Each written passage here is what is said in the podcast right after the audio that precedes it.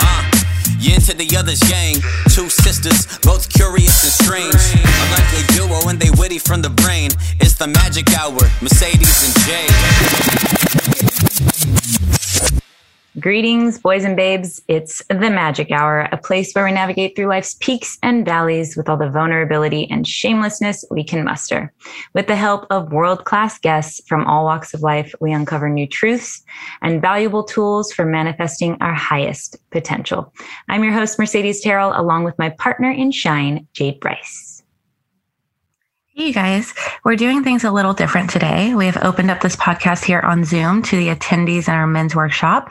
So they are on live with us today, and we will have the opportunity to ask our guests questions at the end of this episode.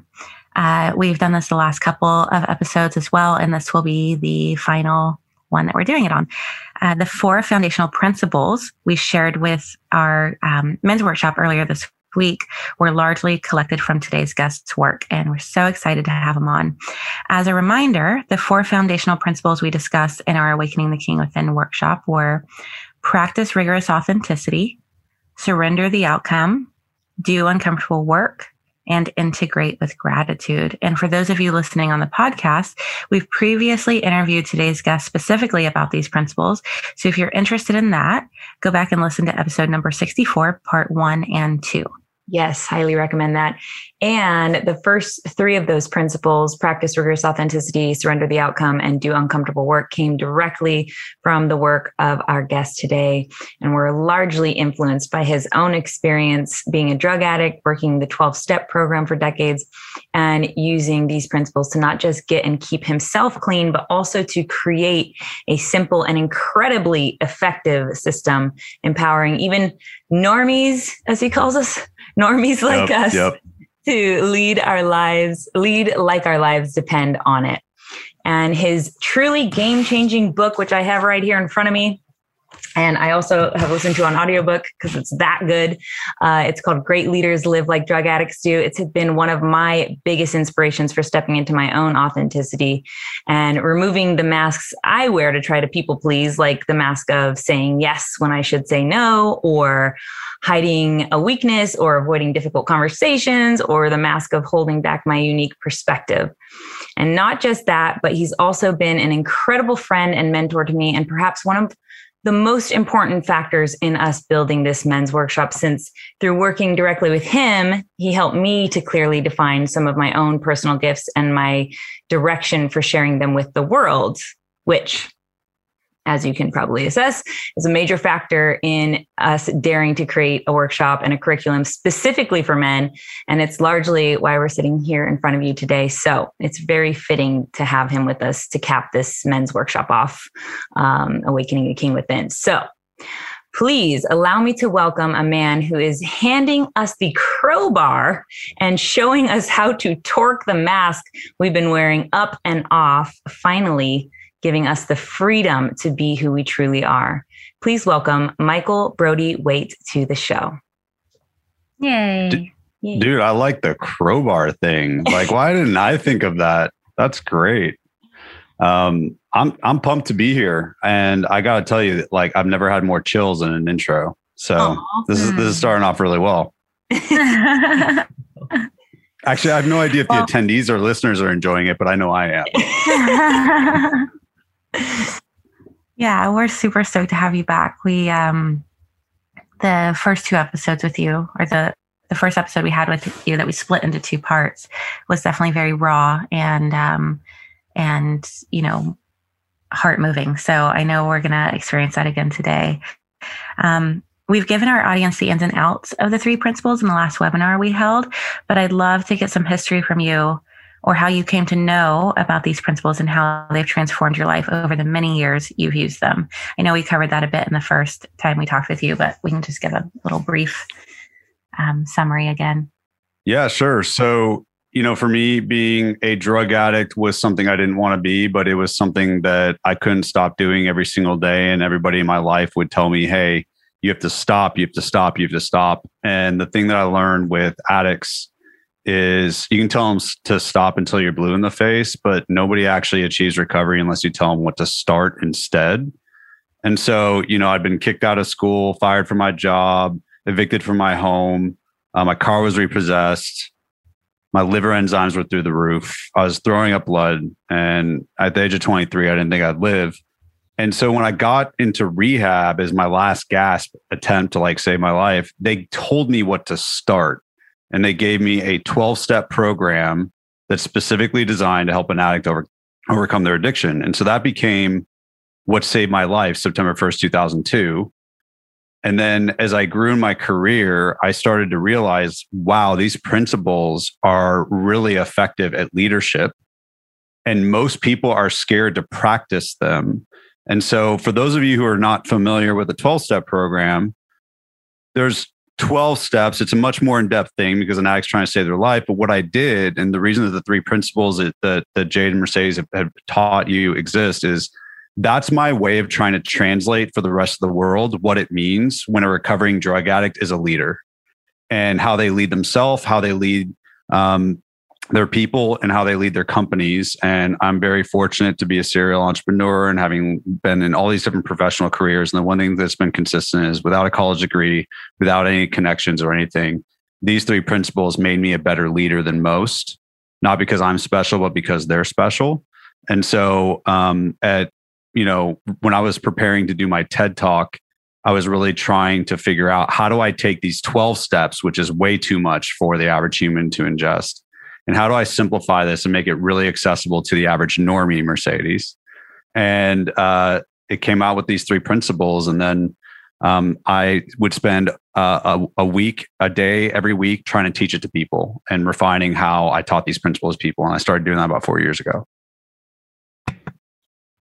You really are getting good at summarizing your whole uh, story there. that like. so so if you want like the very uh, non-succinct version, that's essentially parts one and two of the previous podcast of the Magic Hour. Um, and I've got it down into two minutes. you worked your material out. yeah. yeah. Oh, I love it. So, um, and I do, you know, we said it in the beginning, but I do highly recommend anyone wanting to know more specifically about your background story, obviously picking up your book or listening to those um, first two episodes or or both. And because I want, you know, for for sake of time, I want to make sure we get to cover a lot about specifically how we remove this mask from our face, since we did a lot of working on the principles themselves. I want to get into what it even means to be wearing a mask you know like what does that look like in walking life so people can recognize it for themselves?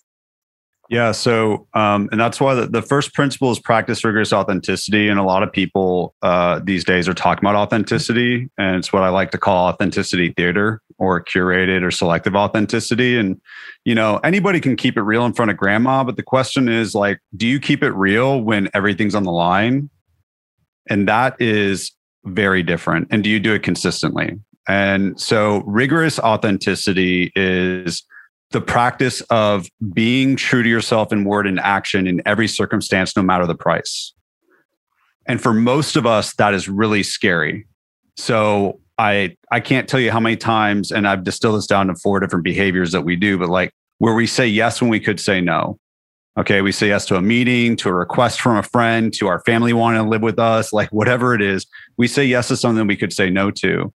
And I know that behavior really well because as a drug addict, I said yes to something that I should say no to, and that was drugs.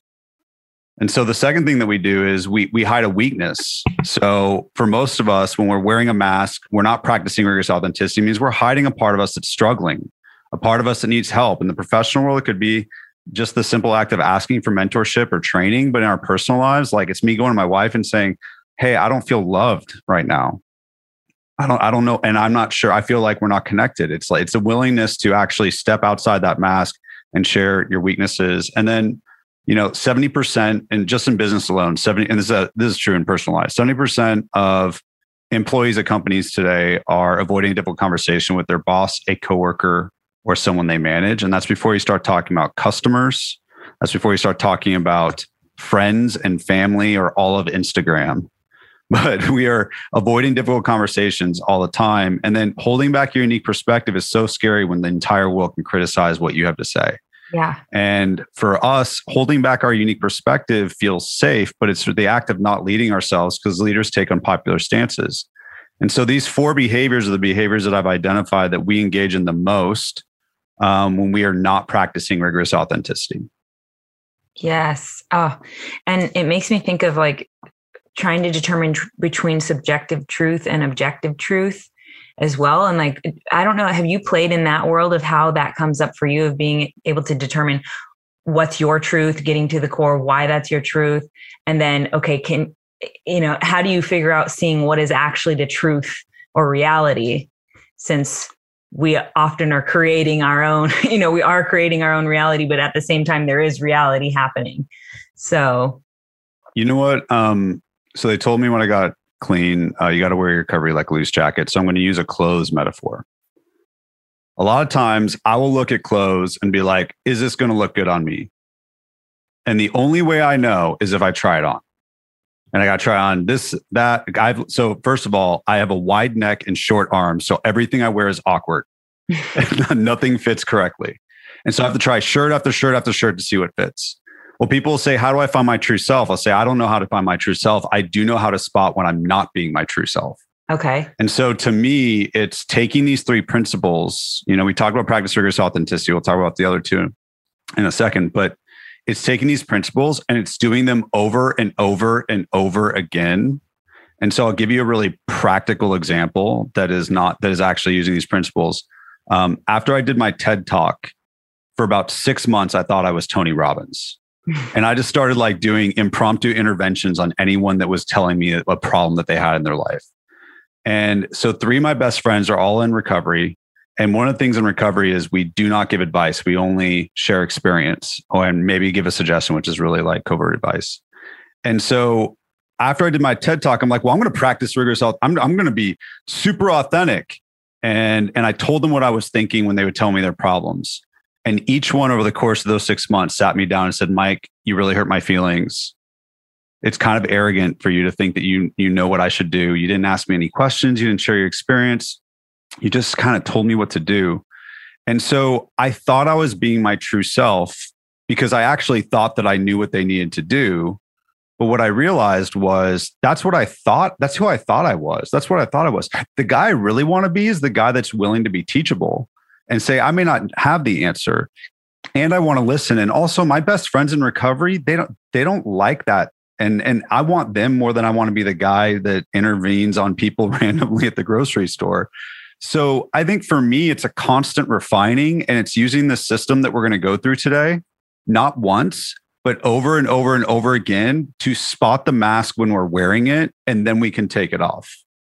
Oh, it's so, I'm so glad I asked you that question because I feel like that's just this frustration that anyone trying to do their own work and trying to sort through what's actually, you know, the, the origins of their triggers and figuring out what's really going on inside of them has that struggle of, okay, I think I got the answer. And then you just like run with it. You become almost like a black and white opinionated. That's going to be it. And we forget that in order to grow, we have to be constantly a hypocrite, you know, like we literally have yep. to be a hypocrite over and over again and go, shit, I just learned a new truth, which means I'm a hypocrite because my old truth doesn't work anymore. And then be able to face that dissonance and move through it. And that is that like where you go from subjective truth to, okay, I see the, you know, this is a new objective truth that you're realizing integrate it. And then you're going to reach another one. And it's like i i can so resonate with what you just said. Like i am definitely been that person who uh wants to like preach the new wisdom and the knowledge. I mean we made, made a whole podcast about it you know? Who wants yeah me too. show something to the world but then is like wait maybe maybe I need to like practice this a little more in my own life before I, and then also it's, you know, my realization was more about trying to fix people and trying to uh, essentially covertly um, uh, attempt to fix them so that I'm not having to do my own stuff type of thing. Yep. Yeah. Oh, I'm glad I asked that one. I'm glad you like the answer because I, cause I want to, because I mean, dude, I want to be liked and valued by you. Yeah, and that's and uh, this is one of the beautiful things about you know working with you, Mike, and also just um, being able to interview you in front of people at this stage. But uh, is that you will call yourself out like you just did. You know, like your that's something so simple like that like your excitement on the fact that you got validation from an answer you gave that you were hoping you know will work out here. But that ability to call ourselves out in that truth like those little micro truths i guess we can call them is i think what builds up to getting really clear on what we need to be um, to be a, a clear channel like for for the world or do that that work that we're hoping to do in serving others and helping others to get to their own truth Totally, dude. I see it. I appreciate it. yeah, I think where I struggle with mask wearing is um, uh, when it comes to like doing things that align with your truth and are heart centered, and instead of like doing things that may feel forced, but like going along with it anyways because uh, it's like what may make the most sense you know but it doesn't actually like there's that anxiety in your body because you know that like it doesn't feel right but you're doing it anyways like that's a form of a mask and then uh, like people pleasing is a big form of a mask mm-hmm. for me too. Like um, doing what it can be anybody, like doing what um, may feel most comfortable for those around me, even if it makes me feel really uncomfortable. Um, but I was thinking one of my main jobs is um, I, I, sell um, at like banquets. I sell uh, raffle tickets to like raise money for nonprofits, and I love my job because I love raising money for nonprofits. And I love, you know, um, I've been doing it for like almost 15 years. So I don't even have to think about it. It's like secondhand nature. So, um, at this point, it's like easy to be top sales, but it is a bunch of girls like in the car with each other for hours on end, you know? Um, and it can also be very competitive because it's sales driven. So when you said having uncomfortable conversations when you mentioned that i realized that that is a lot of what we avoid in our job is like um, when there's an issue people tend to go to the boss right away because first of all it's a form of, pe- of, of people pleasing because um, you're wanting her you're wanting to like impress her by coming to her with an issue because that means you're above the issue. Like look this person's doing this which means like you're better than that situation. You're, you're above that situation. You would never do that. So it's a form of people pleasing but also if you would just go to the person directly and say hey um, i noticed that you get really um, heated when someone has sales higher than you or and this is a real situation um, or like your BO is a little off the charts today. And um, like you need to put more effort into that. Um, like hygiene. any situation like that when we're huh? Is it your hygiene? Uh-huh. yeah your hygiene. Um, we'll we all wear tanner and most of us like to wear organic um, deodorant too and we're hustling on this floor you know? But like if we would just go to each other and have the uncomfortable conversation not only would it um, allow the other person to have more trust with us um, but it would um, it would bring in us more uh, first of all it would raise the empathy because we're having to go to them instead of just go to the boss and you know get that person in trouble. But i re- i just realized when you were talking about that like that is the root of the issue that causes so much drama in my workplace is we're all avoiding the uncomfortable conversation of just being able to approach that person instead of doing what's best for us and going to the boss where we not only get to avoid the difficult conversation but we get to be the people pleaser you know? Yeah. So well so so so check this so check this story out. And it's a way to bring in the other two principles. So the reason that we wear the mask is fear. And mm-hmm. if someone's like no man i'm not scared but you're doing something that isn't true to you in word and action i got news for you. You're just not in touch with your feelings. You're freaking scared. So I had a situation where um, I was building my first business. It was growing really fast. And I had hired my mom to be my director of finance. Uh, I'd actually interviewed her. She was like actually good at her job, I promise. And, but we were scaling and growing so fast that she wasn't keeping up and she was starting to cause problems.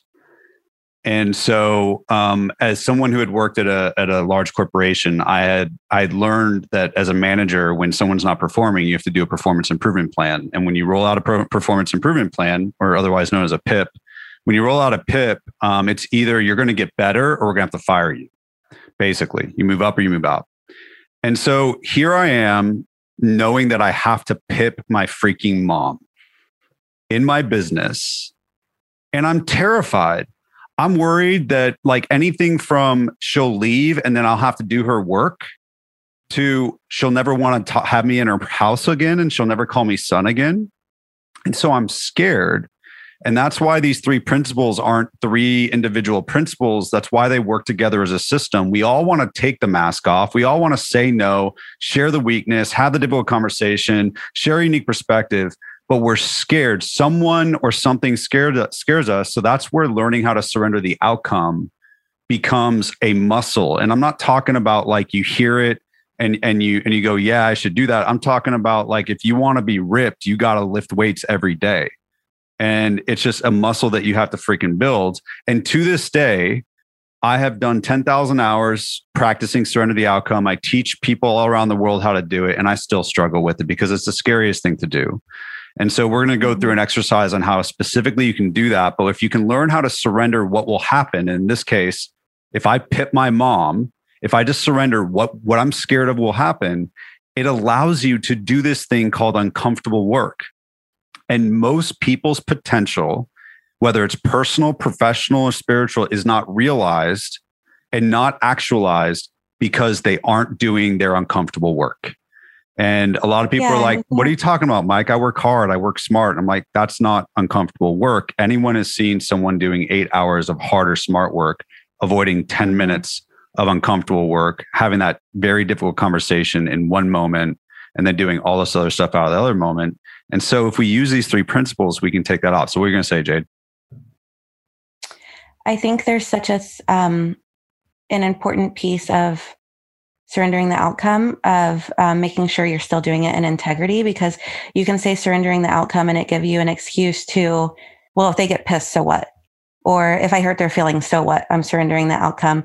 Um, and it's a unique situation with you and your mom because you're above her but um, say with the example i gave with the the job because we're we're all equals um, and it's important that we see others as our equal. Anyways i think that it's so important to ask ourselves before the difficult conversation how can i express my truth in a way that's helpful for the other person? Not just well i'm just going to express my truth and i'm going to surrender the outcome so however they take it that's on them. Um, instead going at it with integrity and saying how can i say this in a way that's truly helpful for them and not act like i'm above them but and not act like I'm their boss and telling them like this is what they need to do or this is a change they need to make, but saying, Hey, this is something I noticed and this is why I think it's helpful to tell you. And I hope that, you know, you take it knowing that I have your best interest at heart. You know, I think that that, that is like, um, an important piece of surrendering the outcome is making sure it's still with integrity and empathy. And you're illustrating um, why, when we teach people to do surrender the outcome, we have them focus on what they can't control and what they can. Because, like, so you go with my mom, right? I couldn't control that she wasn't performing, and I couldn't control that my job as CEO was to pip my mom. I couldn't really control that because it was going to happen one way or another. I could control how thoughtful I was in mm-hmm. preparing for the conversation. I could control when I had the conversation, where I had the conversation, how I had the conversation, whether or not I asked someone to role play with me before so I could make sure that I was really thoughtful and and stern but but loving at the same time. And I also could control whether or not I I w- went in with this idea of surrendering her emotional reaction. And so there are a lot of times we're scared of how something's going to go and human beings by nature waste about 50% of our energy worrying about things that we can't control. I mean, hello, we just had an election in this country, and regardless of your political affiliation, after you cast your vote, you had no control. And how much time do we waste watching the news, reading the news, or whatever? And so, if you can reallocate that energy to what you can control, exactly what you said, being intentional, being thoughtful, and being able to communicate more effectively by surrendering the outcome and focusing on what you can control and ignoring what you can't you actually allow yourself not only to do more uncomfortable work, but to be more successful in achieving the outcomes that you want to achieve. But it's it's antithetical to what we're taught. We're now we're taught we're not actually taught that we should be authentic, but people are kind of like, you know, ri- rising up and saying we should be. We just don't know how to be.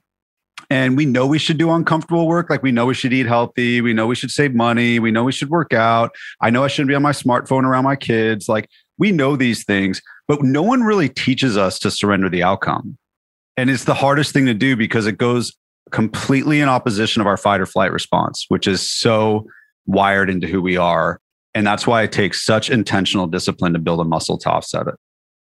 Yeah, Mm. absolutely.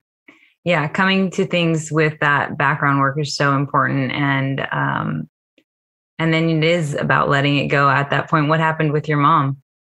Oh yeah, huh? Um, so uh, yeah, she punched me in the face, and I haven't talked to her since. No, um, she she so she luckily you know she's gone now, but um, she's she was a recovering addict too, and she's the one that taught me how to recover. So one of the people. So luckily we had this language in common, and so um, she told me, "I am I am so angry at you right now." And but I can't control how you see my performance, but I can control if I do something about it. And and then, you know, because she was able to communicate that truth to me right then and there, we were able to then have further conversations. And instead of spending all her energy on being a victim or telling me why I sucked or us getting into drama, uh, we started talking about how she could grow, and and she did, and and so she grew, she growed, she grew, and uh, we were acquired by a huge company. And after a year, like we, a lot of us transitioned out, but I mean, she she was part of our success, and and a big part of it was that we had these principles in common. Yeah, is there times when that goes wrong for you? Like I'm sure in business you've experienced the opposite. Your mom happened to have some some wokeness there. Sounds like yeah you know um i i'm thinking right now specifically about i had a um a contact. So when i was building my company i worked with executives at health systems for hospitals and i had a guy that was super high up at one of the largest health systems and he and i had always got along. They used our software all that kind of stuff. And so i approached him about an endorsement for my book. And he replied and said and like basically read me the riot act and said i can't believe that you're commercializing your recovery and he's not a recovering addict but he he criticized me and so i i i, I had two options i could i could say nothing um, i could indulge an anger reaction or i could be really vulnerable and be like man like it hurts me that you would think that I, I, don't mean any disrespect. Here's here's actually here's the financial model that we're working on. I'm not making a dime right now. Like I went into all that stuff, and um, his reply was, "Take me off your list forever." And I haven't talked to him since. And you know what? Like I would say that I was wearing. I, I, I wanted to wear the mask of hiding my unique perspective because he didn't like what I was doing. And then I wanted to wear the mask of hiding a weakness and saying, well, I'm struggling with this too, and all that kind of stuff. And I thought, you know, hey, like, you know, he's not my mom, but maybe this will work out. And uh, and that relationship's toast. It's burnt. It's gone forever. And uh, and so I think that when I got clean, they told me getting sober or clean will not solve all your problems. If you have 10 problems, it's not going to solve those 10. But if you use, you have 20. So like it'll help you. And so living and leading mask free, taking the mask off does not mean that there won't be damage. There is damage. Like I, I, I in my book, my last chapter talks about damage that can happen. Um, I ended up having to give my ex-wife a, a tremendous amount of money, like as part of me wearing masks and all and, and taking the mask off and all this kind of stuff. But those things are usually few and far between. It's unavoidable that people will reject us. It's unavoidable that things will go wrong we can't control that we will experience failure in this earth. We can control whether we lead ourselves, conserve our energy, and manifest the potential that is uniquely inside of each and every one of us. We can control that. And the cost of that is we are going to lose some relationships. We're going to have some really awkward moments and we're going to get some serious backlash. I had someone that called me a sociopath on one of my YouTube videos. It's not stopping me from carrying this message, dude. And, but I want to tell you I didn't get hurt by it or bothered by it. I was but that's the cost of doing business. And so that's the cost of taking that mask off. And you know what? The the the battles when you lose them they suck but the war is totally worth it. Yeah. How many uh, army, uh, you know, analogies or metaphors can I use here?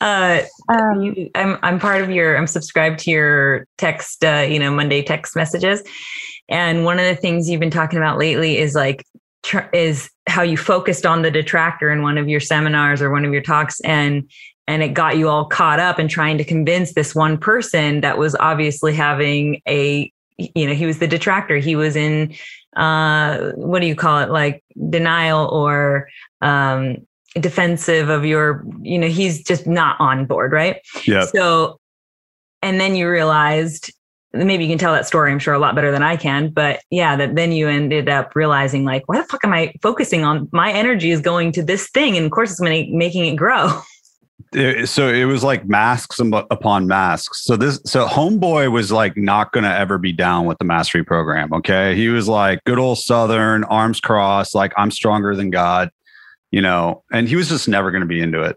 And the sad thing is when I was doing this, uh, when I was doing this workshop, there was a guy that I wanted to like do my, I, what I do is I'll, I'll coach one person to coach everybody. So there's a lot of risk because if that person sucks, the whole thing goes off the rails there was a guy that that that I wanted to coach in front of everybody.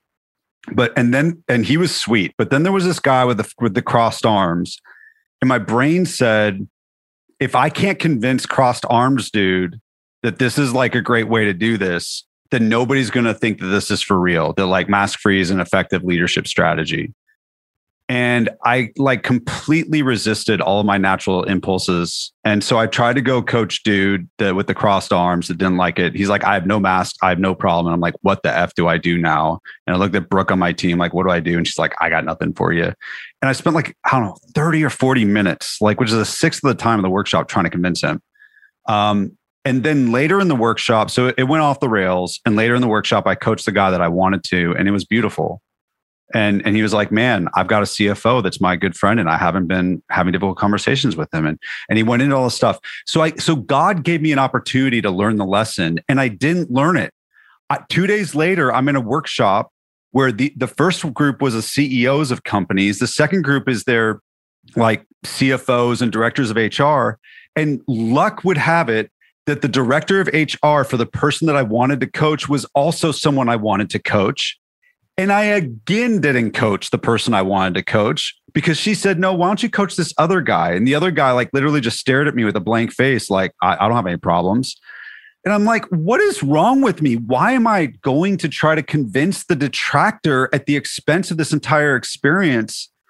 And so then I went and did six more workshops in Denver the next week. And that time I learned the lesson. I'm like, okay, I have to, I have to change my thinking. I'm not here to convince everybody. I'm here to find the one person that wants to change their life and change how they lead. And I need to spend time with them. So now it's, I'm not going to spend time with that person to help everybody else. It's, I'm going to spend time with that person because that's why the fuck I'm here.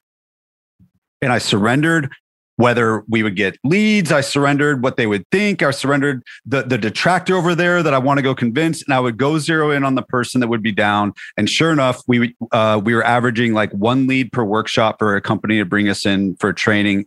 And by the last training for 11 CEOs, I had eight out of 11 ask me to come in and train their leadership teams on this stuff simply because I stopped trying to convince all the freaking detractors and just hold on the people that my message is for. yeah I I will love never stop relearning this, by the way, ever. I It will al- this say- is going to be a loop. I love that you're in the the anger of it too. Like, you know, it's it's a frustration to be coming up against it again and again because you only can point at yourself like, damn it, like I'm the I'm the problem, you know, like I keep Yeah. calling in this person essentially and I keep trying to convince them of their own potential. It's like, um, why? Oh. Like, why am I doing that? And the truth is, it's insecurity. It's if it- it's trying to control everybody. It's just, it's so, and I, I won't stop. But what I hope is I'm able, when I'm able to spot it, I'm spot it faster, can get better faster. And then I don't do as much damage. Yeah, beautiful. Hmm. Um, I want to talk about why addicts have more of an advantage to living mask free. Sweet. I love talking about that. um, Uh, but let, first, let me tell you all the things I want to convince you of, Jade, that you're not convinced of. Um, so it, it's it's actually it's, so it's really simple. Um, I'm the wrong person because you'd probably convince me on all of them. uh, well, then, then I would tell myself that I have to find someone in the audience that hates me and then I have to convince them. Yeah. um, and so just completely use all my energy in the wrong way. So I, I think that here's the thing. I think we're now at a place where, you know, command and control leadership came from the military and the world is no longer, our military is no longer effective in its old command and control style, let alone our leadership structures. So people want authentic leaders, they want authentic employees, they want authentic companies and brands, but they don't really know how to do it. And the people that are in charge want to be authentic, but it's still too freaking risky. And they don't really know what to do. So the reason that a, that a recovering addict has an advantage is for two reasons. Reason number one, I have the motivation that the average leader does not. Because it before I ever became a leader, I was told that I had to practice rigorous authenticity, surrender the outcome, and do uncomfortable work. I would fucking die. And so the way I describe it is even with 18 years clean, I walk around this earth with a loaded gun pointed at my head that says, if I don't practice these principles, I'm headed down the direction of relapse. It could be, you know, at this point in my recovery, five years, but I'm still, I start building the muscle of not practicing these principles. I go back out, I die, and my kids have no father, right? Like that is a legitimate track that I've seen my fellow addicts go down. So I've got so I've got way more of an excuse than, hey, we might get better results as a company, or my employees might like me better. It's I don't care about any of that. I want to live. And so millions of addicts around the world are practicing a 12 step program in every country in every language, and they're going to meetings and they're practicing these principles not because it's a good thing to do. Like eating organic is a good thing to do. They're doing it because they'll freaking die if they don't. So I have a motivation that most normie leaders don't have. Number two, addiction is a terminal disease when not treated, and it isn't ever actually cured, it's just managed. And so it is a, a catastrophic, devastating disease that affects most of the people on this earth in some way in a pandemic, finally, everybody understood what it was like to be isolated by a disease.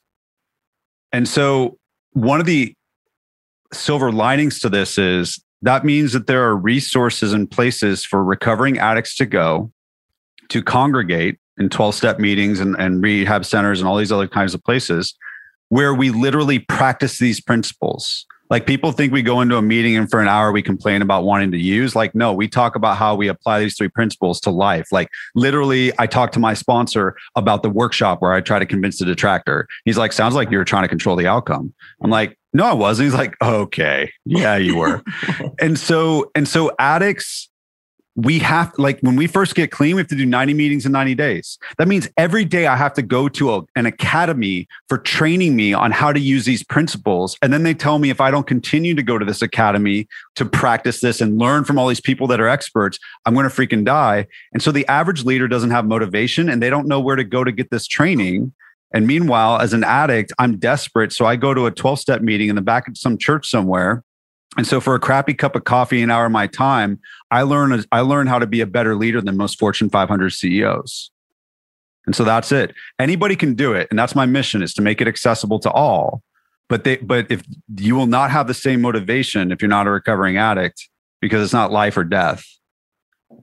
Yeah. That's why my book says not lead like addicts, live like addicts. The reason that we lead the way we do is because of how we have to live. Mm. This might be too broad of a question because it's obviously situational, but why do you think some addicts that go and hear this message don't move into that mindset and allow um you know themselves to believe that they can do what you're doing? So the elephant in the room question which i'm grateful you asked and that is this is so great. Why do like 90% of addicts not get it and do it and relapse yeah, and end like up hurting people? so when i was in rehab um, they they told us all to get up in a circle and put our arms on each other and they said we want you to look around this room and know that nine out of ten of you are going to relapse and so as you look around this circle look at for who the people are that you think are going to relapse and know that everybody's looking at you and so I was like, wow, okay, that's pretty discouraging. But but they were really trying to help me understand like this is life or death and and and that it is not likely that an addict will stay clean. Well, what I have learned since is it's not a 90% chance that an addict will relapse. It's a 90% chance that we won't follow directions. These programs work. But we, but as an addict, I want to control. I'm obsessed with controlling my destiny, my fate. I want to feel the way I want to feel. I want to get what I want. I want to do what I want. And so when I walk into a program, I have to do everything that is opposite of my nature. And I'm fighting muscle memory. I'm essentially fighting the muscle memory of instant gratification, trying to trade it for long term gratification. And I personally believe that addicts suffer from a variant of obsessive compulsive disorder where we're obsessed with being able to control how we feel. And mm. when you go into a 12 step program and you take the drugs away and you start working the steps and looking at yourself, you're going to feel some shit you don't want to feel. And most people will default to their their patterns, their their their muscle memory that they've been building up for. I know a guy, Dave C, that that you know he would always talk about I, am getting clean for the first time at like age 52 i feel like i'm so old to like get clean but now he's like 68 he's got 16 years. And he had to fight uh, half of a century's worth of programming for it to work. So I, I wish i could say you know what is the step by step on how to be the addict that's willing to do it i honestly don't 100% know. What I do know is if they don't have enough of a bottom and they're not motivated enough, they aren't going to, they're not going to, will, they're not going to be willing to do all that stuff. And then number two, if they're not coachable and they're not willing to just do the program as described, then they will not usually stay clean or sober. And unfortunately, nine out of 10 of us try to do it on our own in some way. I, I, would, I, I took a call from a guy that was like, Mike, I want to get sober. I want to get clean. And, and I'm like, well, have you gone to meetings? Like, yeah. I'm like, you know, do you have a sponsor? He's like, no. He's like, I just think the program's bullshit. I'm like, have you ever gotten a sponsor? Have you ever worked the steps? He's like, no. And I'm like, then you don't know.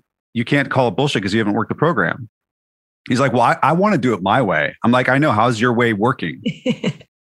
they they tell us your best thinking got you here, and anyhow, I could go off on this forever, but the problem is, is that we think that we know better and we don't want to follow directions. So we don't stay clean. Yeah. And that for me as a, as a normie, quote unquote, which I, I believe we all have some sort of addiction. I think we've talked about this before. Um, and I, I can name many of mine, but for me, thinking of it from the perspective of like, where do I, uh, what do I, what do I run to when I feel discomfort? That's really the question, you know? And and why do I run away from accountability? Well, because that then I have to if I ask myself to be accountable to something and then I show up and I have a sponsor that's making, you know, forcing me or not forcing me because no one can force me, but someone who's asking me to show up more fully in the pain and actually feel it, that's terrifying for me because I'm a scared child at the end of the day. We all are. And so putting the accountability in place or the sponsor in place is the factor that makes the program work, a large part of it, but I have to show up for the accountability in the first place. And I think that's like the way what I'm getting from you when I hear you answer that question is like this piece of um, responsibility is what it is. Like I think so many of us just go, oh, we're gonna, you know, blame the world around us or victimize ourselves in order to not take responsibility for feeling pain. And that's that's the terrifying thing is that we actually have to feel pain in order to move through it. And that's like the thing that i feel like addicts anybody just anybody is yep. trying to struggle with in this walk in life because it is uncomfortable. But the people who are able to take responsibility for their own pain sit with it. Like for me what comes up is like pain anxiety depression. When i have to feel those feelings in me i literally see myself like trying to i don't even know for me it's like watch a show go shopping uh, ask my husband to like comfort me in some way you know like all these things which some of those yes you can use at some degree but at some point you have to sit actually with the pain and feel what's going on and then you know move from that place and take responsibility for where it's coming up in you because it's in you. Like it's not you know what i mean? It's in you. Um i don't do you want to say anything on that uh, I mean, I, I, I agree with you, but the two things that came up just as you were saying that is I think if I were to more succinctly answer Jade's question, it's that addicts have trouble, like everybody else, surrendering the outcome. Mm-hmm. And that means surrendering how you feel, surrendering how this is going to go. Um, and then to your point, Mercedes, I was just thinking we are really in a messed up era for humanity because the functional value and the utility of pain is to get a human being to stop something. Like that is the reason that we have pain, is to get us to stop something but we're no longer out there like worried about a tiger, you know, jumping out from behind the bush. Well, I mean, maybe, but like a lot of us, unless there's tigers in, in most of the suburbs in this world. Um, actually, I saw that there was one recently. So forget if you're if you're the person that was in that suburb, forget it. But we're, the the basic existential threats that we had to suffer through, that we had to work through, um, we've we've really you know elevated Maslow's hierarchy of needs for a large percentage of the world. Um, obviously, not everybody. Um, and so pain's value is to stop you. And we just have a really uh, dysfunctional relationship with it because it, uh, it doesn't help us because now it's like psychological pain and it stops us the same way physical pain does, but it's really not helpful. Yeah. And Maybe so, it's helpful. It's not helpful. Think of it that way. Completely. Like uh, sorry, what, Jade? Pain. Oh, sorry. I think we had a lag here because all three, I was hearing all three of us at once. Um, I think that makes more sense thinking of it as like controlling the pain because for me, and I, I mean, there's definitely things I feel addicted to, but I don't have an addiction to a substance. But I feel like the these steps would give me more sense of control than a substance, um, except for when it comes to pain. Um, so that makes more sense when you put it that way. Like it's a control uh, when it comes to pain. And they do the pro like you're right they do the problem is is that working the steps subjects you to more pain than numbing yourself because mm-hmm. you have to have the difficult conversation as opposed to not do it or you mm-hmm. or like in 12 step program to do a four step mm-hmm. inventory or make amends and so and that but yeah, but the exactly. thing is is that that's what forces you to learn how to deal with it. And then you like become this great person but for a lot of us and and for me there was a period of time where i almost relapsed. Um, it's it's very it's easy to do when i'm inspired. It's really hard to maintain. Mm. novelty like- will always help become like some sort of um, anesthetic towards that pain that's why like i guess the, the tony robbins firewalk at the end right but the real question is the person that did that firewalk, how are they living 15 months later when there's no more novelty, there's no more high out of doing it, whatever it is that they're supposed to be doing. And life in life's terms is hard. And that's where it becomes really hard. We see that uh, we call it the pink cloud in a 12 step program. After a year, a lot of people come down off of this pink cloud because now that's not new anymore.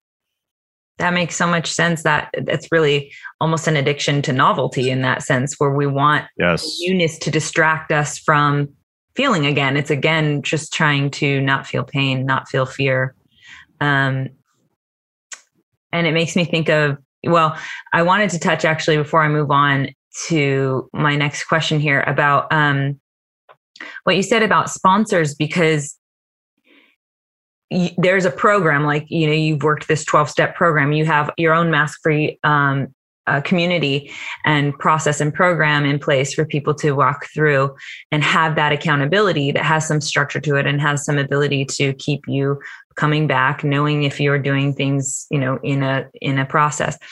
Um, and we get like you're talking about the addict who was like i'm doing this my own way and i want to do it myself and didn't want to call in that accountability factor it is a thing that happens i notice like where we get comfortable asking our questions to the wrong people or to ourselves yes. the time too. we not necessarily like we want to trust ourselves, but we know that there are things in us that are we're still like gaslighting ourselves. You know what I mean? We're not yes. necessarily trustable yet in some yes. way. So do you see that? You know, maybe and maybe you can relate it to more to normies in this situation because I know this wasn't a call specifically about addicts, but maybe you can cross that bridge or, over for us and uh, tell us how how you know when you're asking the right person a question maybe or you know finding a sponsor that works for you i lo- so i love that question so because um, whether you're an addict or not i think we're we're living in a world where most people are either intentionally or unintentionally seeking some level of confirmation bias they want someone that's going to say yeah you're right or what you think is you know what you feel is right what you think is right And um, and so in in in recovery, we call that um, looking for someone to co-sign your bullshit. And one of the examples I have that's not about addiction, that's just like what I think a lot of people go through, um, is I I called I I, re- I had a perfectly good paid for Honda Accord in early recovery, and yet I wanted something new and intoxicating, and I didn't want to get high, so I wanted to get like a nicer car. Mm. And so I went and called one of my good friends who is literally the worst person in the world with money and said, What do you think I should do? He said, Get the car, man. It's just money. And he's got like, he's in crazy debt, can't save a dollar. Like, I knew what I was doing.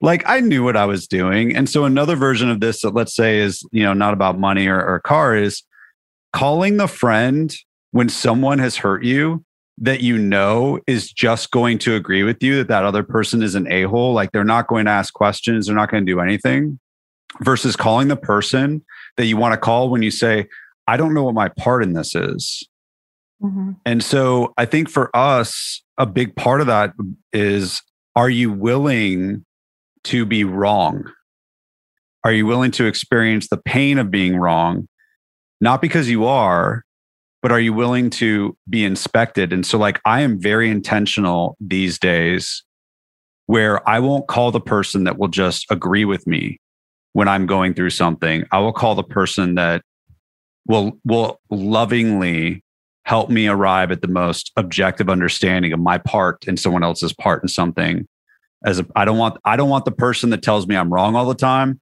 and I don't want the person that tells me I'm right all the time. I, I want the person that has me and my growth's best interest at heart.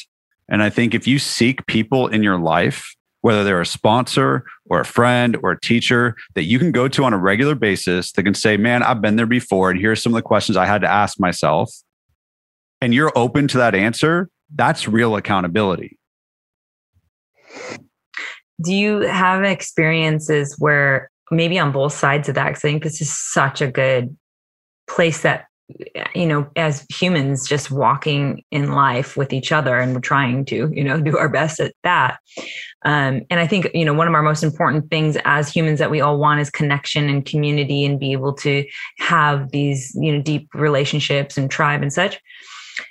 Do you have experiences that maybe you can share on both sides of that where you're maybe sponsoring someone for instance and trying to give them that loving, you know, mirror or however you want to say, Yep. being a mirror for them.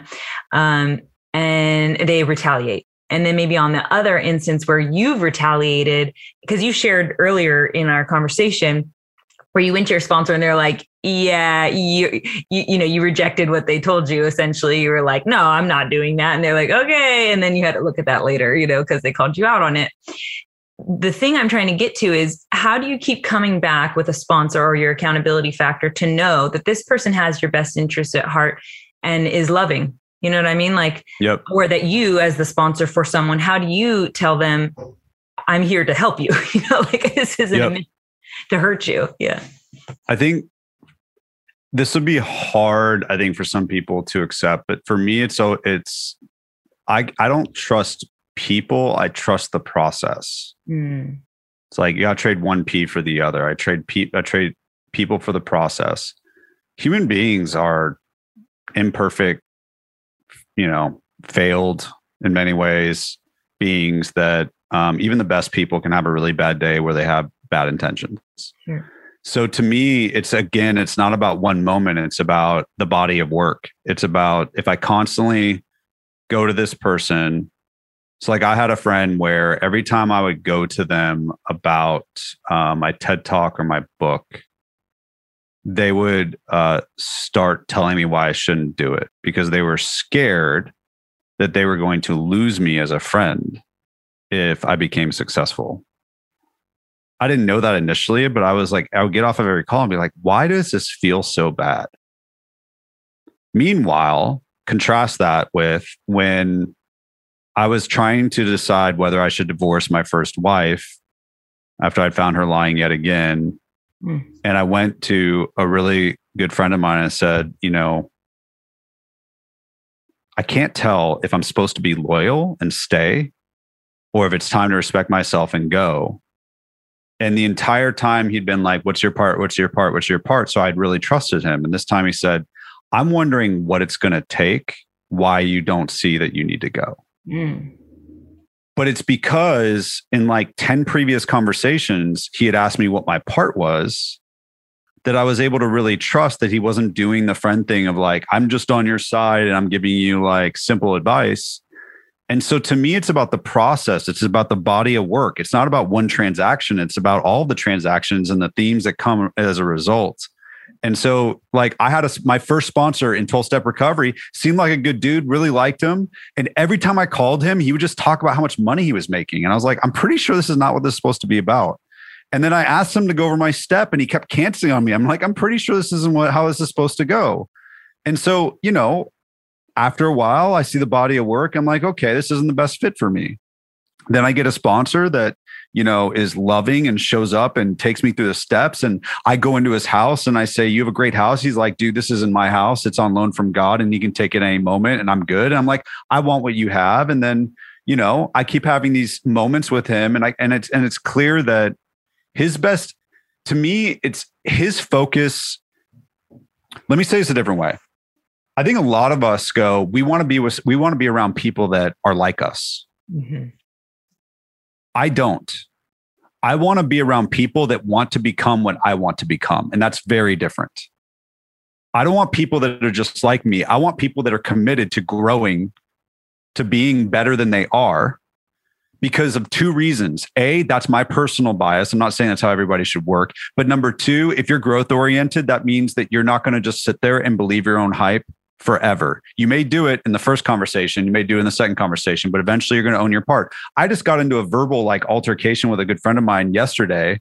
Like not like an altercation, that makes it sound very violent, but like a, a debate and where we both upset each other, but we immediately were able to say, Hey, you know what? This is what I think my part in this is and and we both did that and that's what makes us trust each other and i always go back to if it's like i always believe what i always believe and i want everybody to believe what i believe then i don't trust me and i don't trust you but if i'm willing to challenge what i believe and you're willing to challenge what you believe and collectively we're going to challenge what we believe so that we can become better i trust you a lot even if we have moments that suck does that make sense yes and it is always back to that what's the real question at the end of the day? Do you want connection with the other person? Right. And then it's like, if both say yes, then we can move from there. Yeah. It's about the uh, process, damn, not the hard person. To get there. The process is how. yeah. yeah. The process is messy. Yeah. Okay. So uh, we have gone down many rabbit holes, which I absolutely loved. I'm so glad I I uh, asked some of those questions and Jade had some in there too that I think were really really powerful. So thank you for playing with us in those arenas. But I want to bring us to back to this mask wearing thing because when I was working with you directly, one of the most important and powerful mantras that I took away from working with you um, and that you ever gave me, and you spoke these words to me, and I was like, I remember the moment I was like, yeah. And for me, you know, of course, the context made it hit, but hopefully it will for someone else. And you said, action over insight, Mercedes. Like you need to be focusing on action over insight because I'm a person who can spin in the intellect of it. I can, I can fucking understand it. You know what I mean? But to get it into my experiential body and to actually integrate it, I have to actually make some moves. I have to yep. create action. So how do we take action to begin removing our mask? I guess that's really what the, the question is here. And maybe I mean, how you came about the action over insight mantra. Uh, I learned that from 12 step recovery. That's literally a saying that we had. So, like, I'd love to take credit for what I told you, but I was just passing on something that was good. Um, but that was huge for me because when I got clean, my sponsor said, um, You can't be too stupid to stay clean, but you can be too smart. And he said, You don't need to ask me why, just ask me how. And what I learned was, especially in today's age where we have access to a lot of information, you can get so paralyzed in your head and make this so philosophical that you don't actually go take action. And it's, we don't really know what's real until we go take action. It's all theory until we go take action. So um, I think this might be a good foray or transition into the action card um, potentially because, like, for me, it is always better to be thoughtful ask for some perspective from people i trust and then go go take an action because i will get more information from that action. I will find out i will find out what works for me. Um, from a business perspective uh, a mentor of mine said why make tomorrow's decisions with today's information? Mm. like get as much information as you can. The way you get information is you take action. So for example if you are trying to like find the perfect love the thing isn't to obsess over the match.com profiles, is go on a bunch of dates. Like find out who you connect with and what you like, right? So for me, it goes to how do I break this down into really small steps that are really clear so that these things that I'm throwing around my head, these things that I want to do to grow or be better or whatever, instead of them being these massive thought processes, how do I go break them down to small steps, take a simple action, reflect, and then do it again? so that I can start to create serious momentum towards whatever it is that I care about, or just learn that it didn't matter. Like I once started a business where I spent so much time writing it on paper. And then literally the first step I took, I was like, oh, I don't want to run this business. It was a complete waste of time. And then my first date with my wife, I came back and even my mom was like, You're not going to marry the first person that you go on a date with after your divorce, Michael. Let's be real. I'm like, Yeah, I know. I'm just going on dates. Well, guess what? Ended up being my wife. Like, so I think there's so much power in mastering the process of taking little steps of action rather than over analyzing. And so I don't know if you do you want to go into the action card? Yeah, that's what we're up with next. So uh, I'm going to attempt for those of you watching uh, to put this on the screen share, but I will warn you, this is my first trying, time trying to do that, really. So uh, bear with me on that. And as I do that, Michael, if you will walk us through the the what the action uh, card is in, in itself, yep. and then verbally walk us through for the people who are listening on the podcast as well. Okay, so I was talking to, to someone the other day about this, um, and I am someone that is very uncomfortable ever saying something positive about myself because I don't ever want to be seen as arrogant. But I've grown faster than all of my mentors that I've ever worked with. And it's not because I'm special, it's because I did a specific thing every day for the last 10 years that is so freaking simple, but it, it, it'll change your life. And what it solves is the problem of, hey, Mike, I learned something new that I want to do in a book or a TED talk or whatever, or New Year's resolution, but I can't manage to keep doing it. And so what psychologists will tell you is that consistent awareness will actually is all you need for change. But for us, it's hard to keep consistent awareness. So what we're going to do is we're going to build, we're going to work this thing that we call a mask-free action card. And what we do with this card is we essentially memorialize a place where we need to take off our mask to live a better life, to reclaim time, to reclaim connection, whatever. And all we're going to do is read this card once a day for 28 days. And by reading it, we will learn more about ourselves than we could sitting in a room thinking about what we need to do to become X, Y, and Z or to solve a problem. So I'll, I'll, I'll make it like tangible for you. So the first step is you have to decide what mask you're wearing. So, right now, think about it in your life. Are you saying yes to someone when you should say no? Um, are you hiding a weakness? Are you struggling with something? You're not asking for help. Is there a difficult conversation that you're avoiding with someone at work, someone at home, your partner? Um, or is there a unique perspective that you're not sharing uh, with the world because you're scared of what people will think? And so, on this card, the first thing that you write down is just practice rigorous authenticity. And underneath it, the mask that you're struggling with. So literally, you just write, I say yes when I could say no. I hide a weakness. I avoid difficult conversations, or I hold my unique perspective. One of those four, not all of them. You perfectionists out there will try to do all of them, not all of them, just one of them. And it doesn't even need to be perfect. Just write it down. And here's why that that act in and of itself is so powerful. Up until 80 years ago, if you were an alcoholic or a drug addict, you were going to end up in a jail, institution, or death. But what ends up happening is a bunch of alcoholics and addicts sat in a circle and they said, Hi, I'm Mike, I'm an addict. There's so much power in saying what you're addicted to.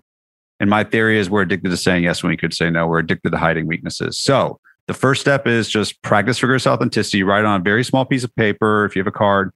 Um, practice rigorous authenticity. I say yes when I could say no. So that's number one. You're owning your challenge. Then the number two problem is okay, well, if you need to say no, if you need to share your weakness, if you need to have that difficult conversation, if you want to share that unique perspective, the thing that's stopping you is fear. So, how do you surrender the outcome? And what you do is you write number two, surrender the outcome underneath where you wrote practice rigorous authenticity. And I want you to draw a line down the middle, just like a couple lines down the sheet, maybe halfway down the sheet, and put can't control in the top left and put can control in the top right. And just list one thing that you can't control and one thing that you can control about the outcome that you're worried about. So, Mercedes, do you remember the the card that you did? Yes. So let's let's give this let's give the listeners uh, an example. Yeah, I'm trying to kind of go over it right now in my head, um, and I'm writing it down. So my mask was saying yes when I should say no, and um, it was about what I can't control is if people will love me or not if I don't say yes to everything. Yep. Um, uh, what I can't control was, um, uh, I don't remember my specific card, but let me just think about it in the moment. I think um, I remember. You do? Go for it. I think so. So, like, your challenge was you had so many different people that you wanted to help or interact with that you were having trouble saying no to certain groups of people.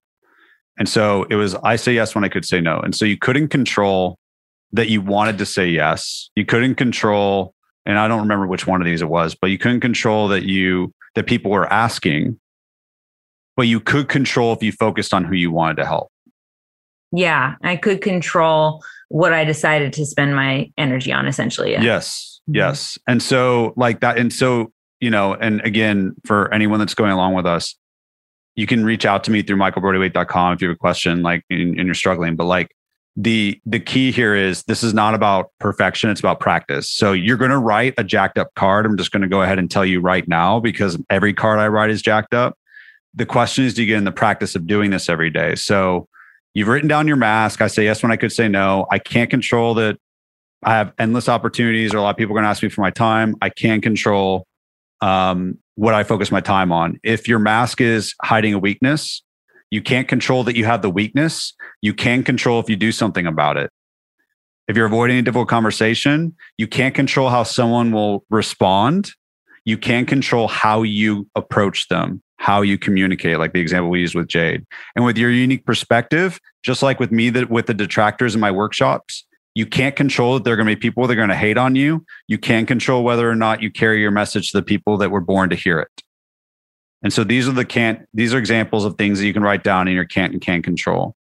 And so that's the second principle. So first principle, second principle, done. So the third principle is we now have theory. Okay. And so for Mercedes, it was I can't control that, you know, I, I could do all these things. I can't control my focus. So the real question was, what is a specific piece of uncomfortable work that we need to do over the next 28 days? Like something tangible and practical. And so um, I don't remember what yours was. I can come up with an example. say no to 10 people, I think. Oh, there was a, there was actually a contract. You had a contract yeah. that you needed to say no to. Yeah. That was scary as F. That's scary as hell for sure. Yeah. So so so she, so Mercedes had a contract that had real good revenue coming in for her that wasn't in her focus area. And so part of her uncomfortable work was to say no to that contract. Yeah. I'm scared just remembering that. it was tough.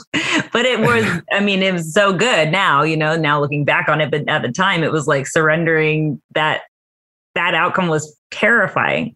Totally. And so like I recently did this where I said no to social media you know and and i was like i couldn't control that i don't like social media i could control that if i focus on serving my the members of my program and so my uncomfortable work was to create a video that explained why i was getting off of social media and to stop posting and that was my 28 day uncomfortable work if you're if you're sitting on one that's hide a weakness it might be i need to go ask someone for help uh, mm-hmm. uh, and then you write down the specific person or the specific thing that you're going to ask for help for if it's a difficult conversation it's i'm going to go ahead and have that difficult conversation, saying, I'm going to have this difficult conversation, and you write the person. But the point is on a piece of paper, you write the third principle, do uncomfortable work. And underneath that, you think about if I was going to practice rigorous authenticity and say no, share the weakness, have the difficult conversation. If I'm going to surrender the outcome and not focus on what I can't control and only focus on what I can control, what will like success look for me in the next 28 days? What's one concrete piece of action that I can take in the next 28 days? And you write that down. And I'm not going to do the reflection because that's a little bit more advanced. But the last thing that you write down underneath that is why this matters to you. And so you got to think about why this matters to you. For, for Mercedes, it was that she had a calling and she wanted to focus on that calling.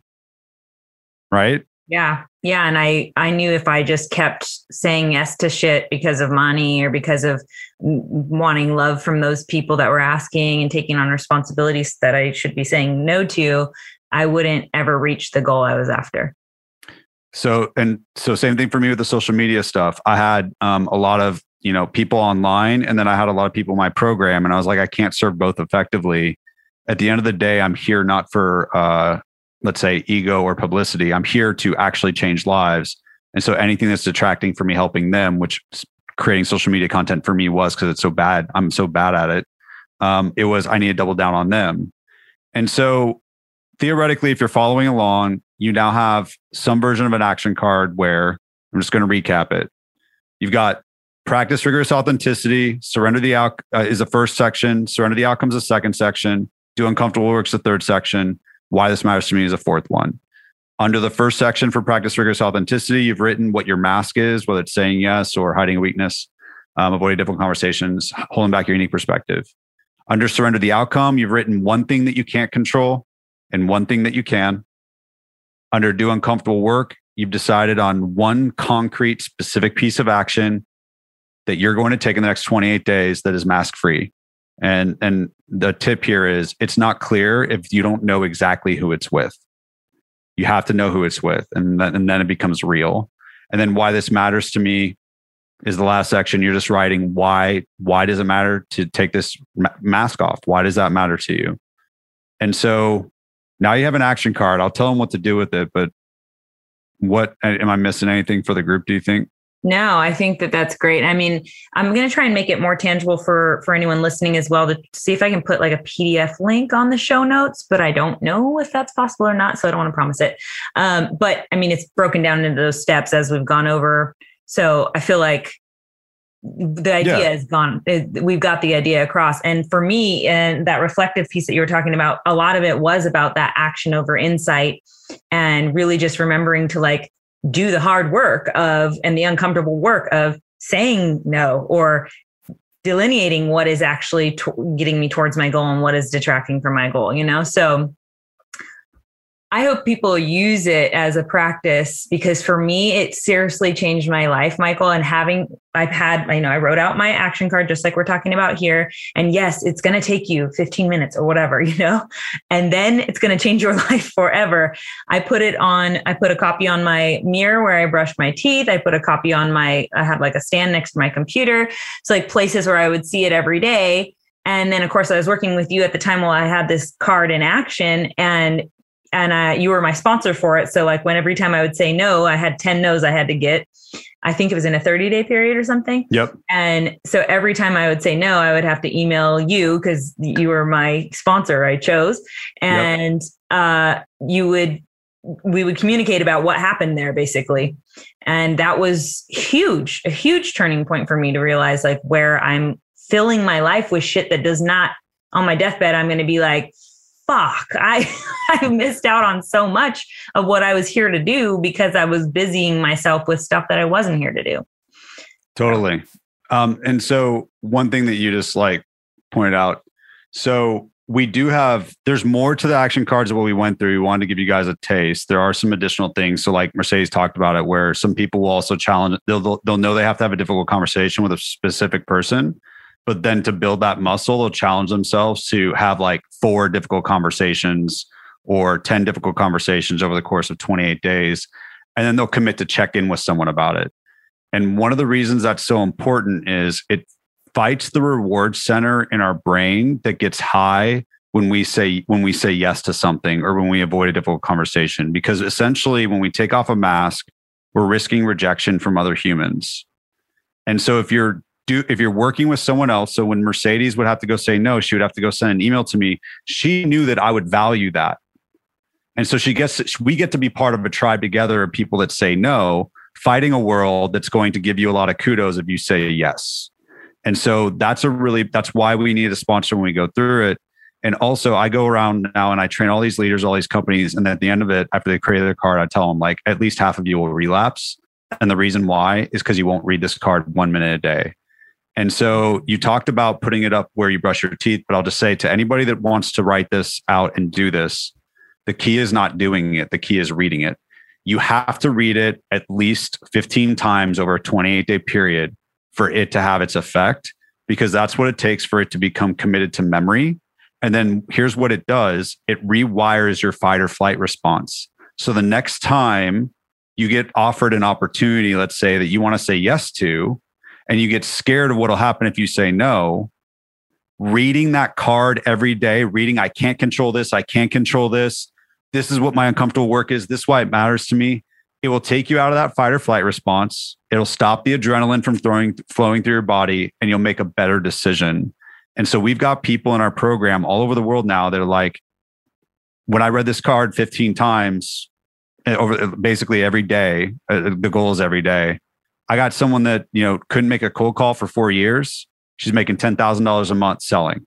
Yeah. Um, I got another person that's got, you know, a terrible boss and they like left.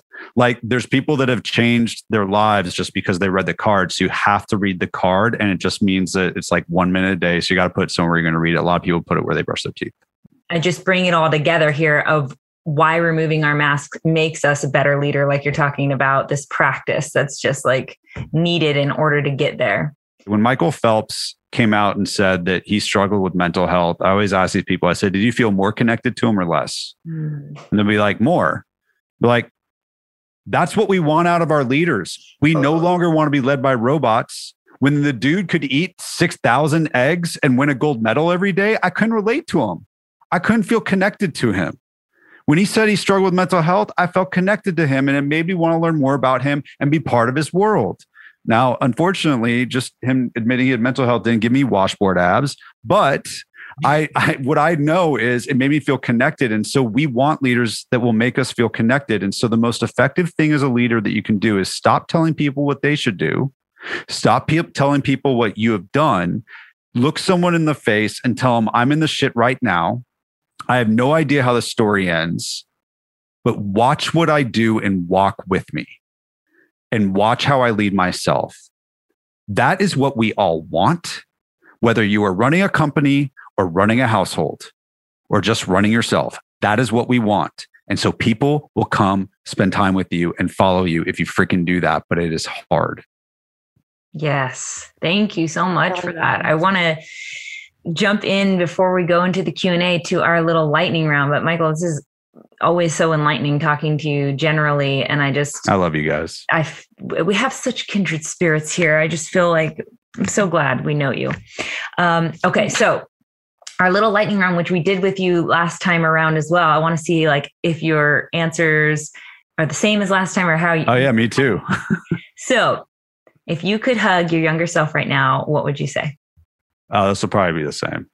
um, well, I don't know. Uh, I, I I would just like go to him and be like, dude, you are about to go through hell, and you're gonna want to kill yourself but I promise you, the stuff that you think is the worst thing about you is going to become the best thing about you. And I promise it, it'll be worth it. Mm. How old are you? Really good. 17. Yeah. You said something a little different last time, but you, but same guy you were talking to, same. Yeah. Same what, what did I say? Uh, I think you just said you're going to go through some really hard shit, but it's essentially the NPC said was um, the same. So you're the best thing. Yeah, the worst thing about you is going to end up being the best thing about you. So just kind of hold on. Like you're going to, it's going to hmm. be all for a good reason. I think, and I think that's true for everybody. If Your you could like have the whole world read mm-hmm. one book, which would it be? I'm a fanboy. I would say, I mean, well, yeah, Gifts of Imperfection by Brene Brown, and I'm going to cheat and add Daring. Greatly by Brene Brown because I see them as mm-hmm. one long book that are really that like completely changed my life. Is that the same? Exactly. yeah. Well, I mean, and and now you know, even when I'm speaking, like I'll be in front of a group of like CEOs of billion dollar companies, and I tell them, I say, anyone that's familiar with Brene Brown, I just want to be clear. Uh, I love her. I think her work's a little academic, so I try to make it action oriented. But let's be clear: if I were to meet her, I would pee on myself, and then everybody laughs. and it's true, I would. Okay, and the last of our staples is if you could whisper one phrase to everyone on the planet, what would it be? What if the worst thing about you could be the best thing about you? I mean, I if you, know me, what you do, I wouldn't be able to say just one sentence. so this is supposed to be a lightning round, and it's been like 20 minutes. Let's be real. My what I would whisper is, "Mike, shut up." but no, it's so true. I think if we could just ask that question, just like I think questions are so important, you know, like just putting them out there. It's not aggressive enough where you're, you know, you're having to, like, not with an answer involved, just the question itself. Like, what if the worst part about you could be the best part about you? Like, how might that unfold and let your subconscious do the rest for now? you know? Absolutely. Yeah, beautiful stuff. All right. So then, um, before we jump into the Q and A, I just want to make sure we get all the connections of where people can find you out there on the interwebs. We know your social media presence is involved, but it's not as uh, hefty as you might have had it one yeah. day. But I'm still following, and I still enjoy um, it. all, all my stuff is up. I don't post much, if at all. But um, the way to, the best way to find me these days is you can, I still monitor them if people send messages, but just go to michaelbrodywaite.com. Um, and that's B R O D Y uh, W A I T E with Michael in the front. Um, and you can just send me a message. I check all the messages, or my team will send me the messages I need to respond to, or whatever. Um, and then I host a group coaching every Monday night um, it's called the Mask Free Society, and it's every Monday night at 6 p.m. Central. And so, if you want to come check it out, um, that's a way where you can hang out with me live. And then, if you want to learn a little bit more about this stuff, you can check out my book. And you don't have to go to my main website. You just go to greatleaderbook.com, um, greatleaderbook.com, and you can get uh, you can get all the links to find my book that way. Yes, I highly, highly recommend the book, the audiobook, which I love that you did in your voice. Yeah, um, that made me. That was not easy. Yeah, as I, I was like, yes, he did it in his voice. I had to drink um, so much tea. oh. Your voice is going out. So let's go ahead and jump into our Q and A. Um, the first question from Ryan: What advice would you give the men listening today when it comes to calling in a mask-free romantic relationship? What do you think Ryan means when he says calling and trying to trying to make sure he has well, one? Uh, calling it as in like um, bringing it yeah. into his life, mm-hmm. like getting a bringing. relationship with someone without a mask, or you know, well, no one's probably not got a mask on, but calling in a relationship that, especially in the beginning of the first dates and all that, we're all putting our f- best face forward.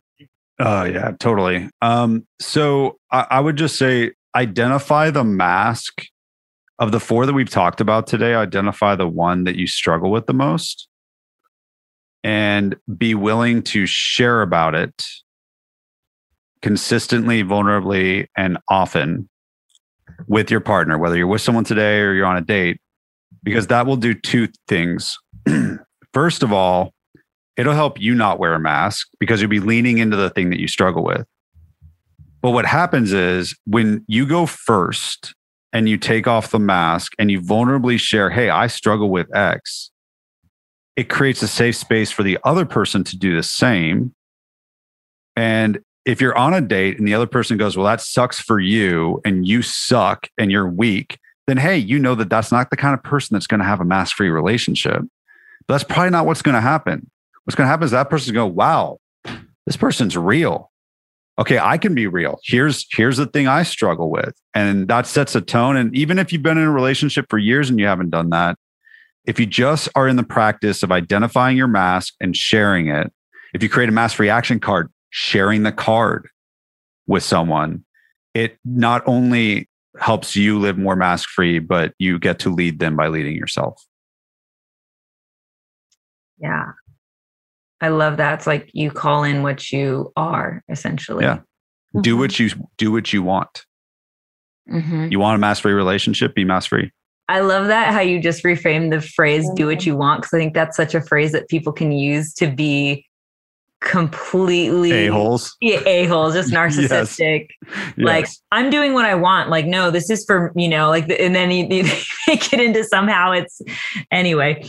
But yeah, what I want is not to share my weaknesses. yeah, exactly. And what what you reframed it as is do what you want, as in do the thing that makes you who you want to call in. That's Yes. really beautiful. I love that reframe for sure. Um, okay, so this one says, I'm not religious by any means, and I've heard you talk about making your surrender accessible through letting go to a higher power. Um, so, do you have any tips on how to actually do that? Especially, it sounds like for someone who's like not subscribing to a specific dogma, whatever. Yeah, for me, um, when when I got clean, I was an atheist, and and I went into treatment, and I saw the twelve steps, and in the second step, it says came to believe in a power greater than ourselves that could restore us to sanity. I was like, I know what you guys are doing. You're talking about God. I'm not down with this stuff. And so, um, what what they helped me understand was surrender. It's hard to surrender if it's not to a higher power, but that higher power doesn't have to be the traditional God or religious construct. And so I was like, okay, so what are you saying? Like the Dalai Lama, like whatever. They're like, no, literally, it could be just the fact that there's a 12 step program that works for more people than just you. So it could be the process, it could be the group of people. And, and so when we think specifically about surrendering the outcome, one of the things that our people in our program do is they like um, like reps in a gym. They constantly fill out a sheet with what they can't control and what they can control to build muscle memory. So like I got a guy in my program that literally does it once a day just to build the muscle memory. And and so while that isn't religious, he's surrendering to a process that is that is more effective than he is at surrender. And so he's able to surrender to that exercise. He's able to surrender that process. He's able, and he's able to then meet other people in our program that are you know doing the same thing and then all of a sudden people go wow this really works and now you're really surrendering to a higher power and it's not another person it's not necessarily even just a tool it's just a way of living. So um, i remember walking around and turning to one of my good friends i was like can my god be a woman? Because i relate to women a lot better.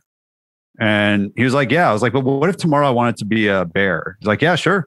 Like your higher power can be whatever you want. And so i would say it, it's just important what I was taught is it's just important that you're not the higher power. Mm-hmm. That's what's important. And so it doesn't have to be God. It can just be something that is effective that works. Like I don't know how to pasteurize milk, but I know that it works. like that's a really random thing to say. But so so I drink it and I trust it and I'm surrendering to a higher power that knows how to pasteurize milk, even though actually I shouldn't be drinking dairy. It's a terrible example. I hope that helps. I hope that helps that person that asked that, question. I think it does because otherwise we become this uh, all-knowing narcissist essentially, and then there's no ability to F that. Yeah, There's no freedom in that. there's no freedom.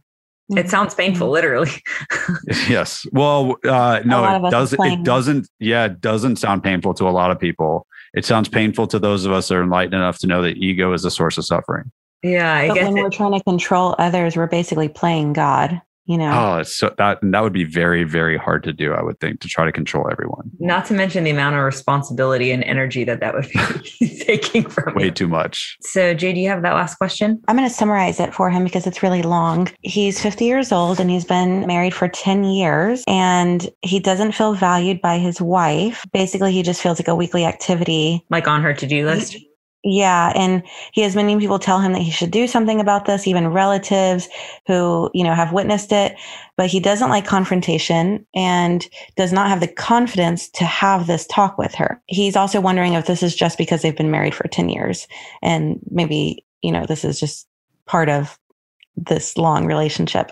Um, but he feels that she's only with him, for, you know, shortly. And he really wants our feedback on this, how he can go about solving this problem in his marriage, or if this is even a problem, if this is just something that comes with a 10 year marriage. I think a lot of people tell themselves that that's what comes with a marriage, but I don't think in my personal experience, I don't think that's necessarily the case. I think what what is more true is people don't know how to solve this problem. Mm-hmm. And I think a lot of people can relate to having something that is challenging in a relationship. It doesn't even have to be a marriage, it could be any romance, even a friendship. Having something that is a challenge, having something that's affecting you and not addressing it. And so I think, of course, I'm so first of all, anybody that gets all hyped up and teaches you something is going to think their way is the only way. So I'm going to preface this by saying my way is not the only way. But the way that I would tell someone to do this is I would tell them to create a mask free action card. Shocker. Where their mask is they avoid difficult conversations or they or you hide a weakness if it's really about you're scared that this will make you look weak in front of your wife or is it you're just scared to have the difficult conversation. And then I would think of what I can't control and what I can control to surrender the outcome of that conversation. So what I hear, what I heard in that question, Jade, was some insecurity around having that conversation.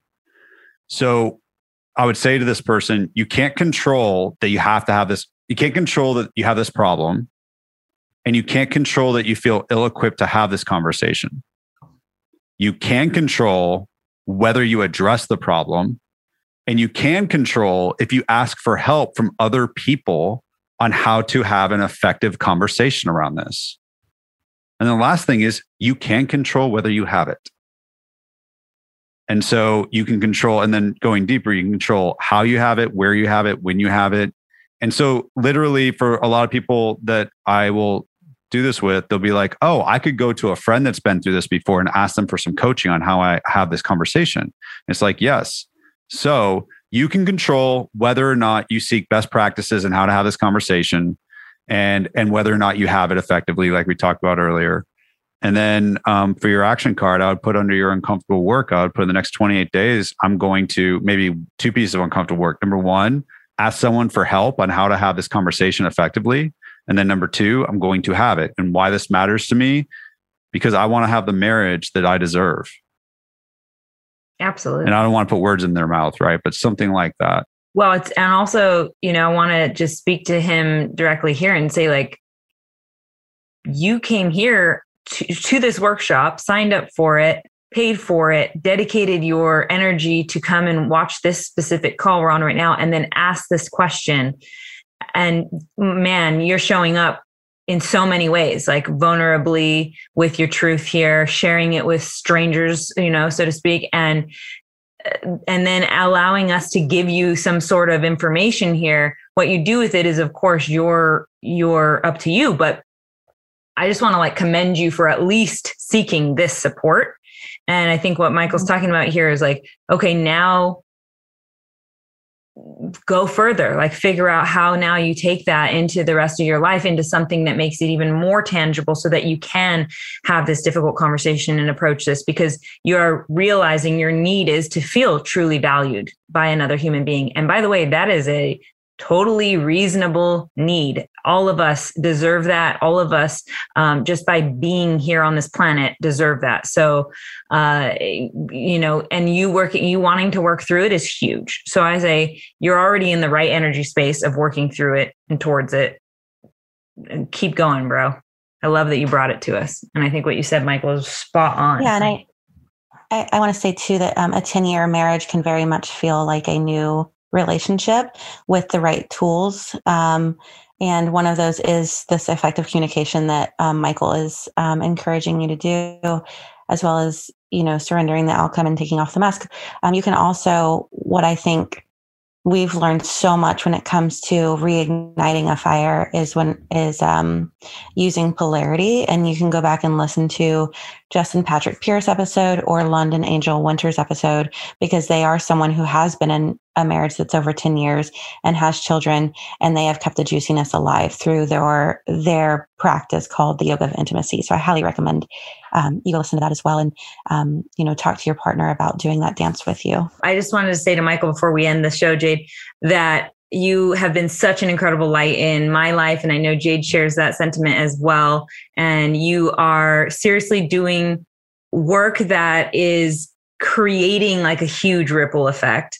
I know I've said it to you in other ways before, and I know, you know, reading this book has been powerful for me. Working with you directly has been even more powerful for me. So there are definitely like levels to be able to to open up with someone like you or anyone else that's even to answering that question that we just were like if you're seeking in that direction you will find these humans that will come into your life and you're one of those for me so i'm just really mm glad to know you and glad you are mm-hmm. alive that you did survive all the things that were trying to drag you down in the beginnings of your your uh, awakening let's call it so i'm glad you're here thank you for being a light Thank in our you. lives uh, I, I started this with chills and I'm ending with chills. Thank you. It's it's a you you hey you guys helped me so much in my journey trying to get my message out there because you were so effective at getting your message out there. So I feel mm-hmm. like we helped each other a tremendous amount. We mentored each other. And there were some moments where I came to you and I was like, dude, I don't know what to do about this stuff. And you were able to really help me through that. So I think um,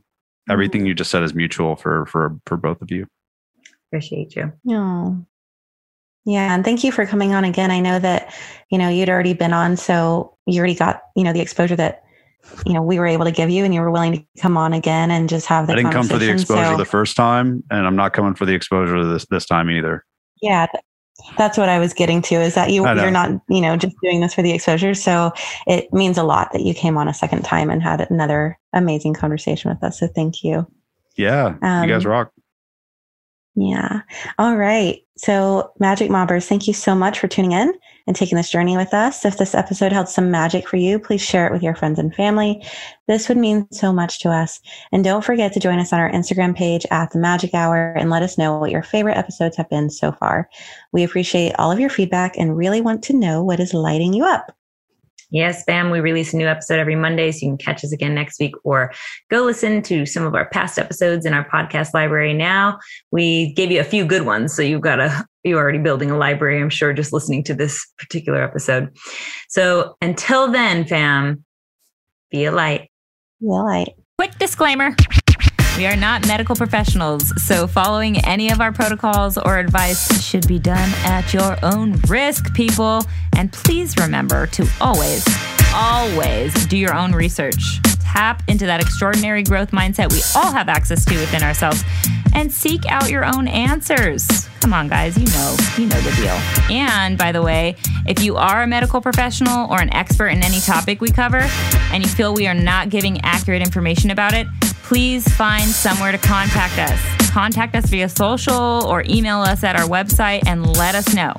A major goal of ours in doing this podcast is to bring value to people's lives by sharing helpful insights and info. So we welcome being corrected at any time, and we'll be happy to share any of our fuck ups with our listeners so as to get us all back on track to discovering our happiest, healthiest selves.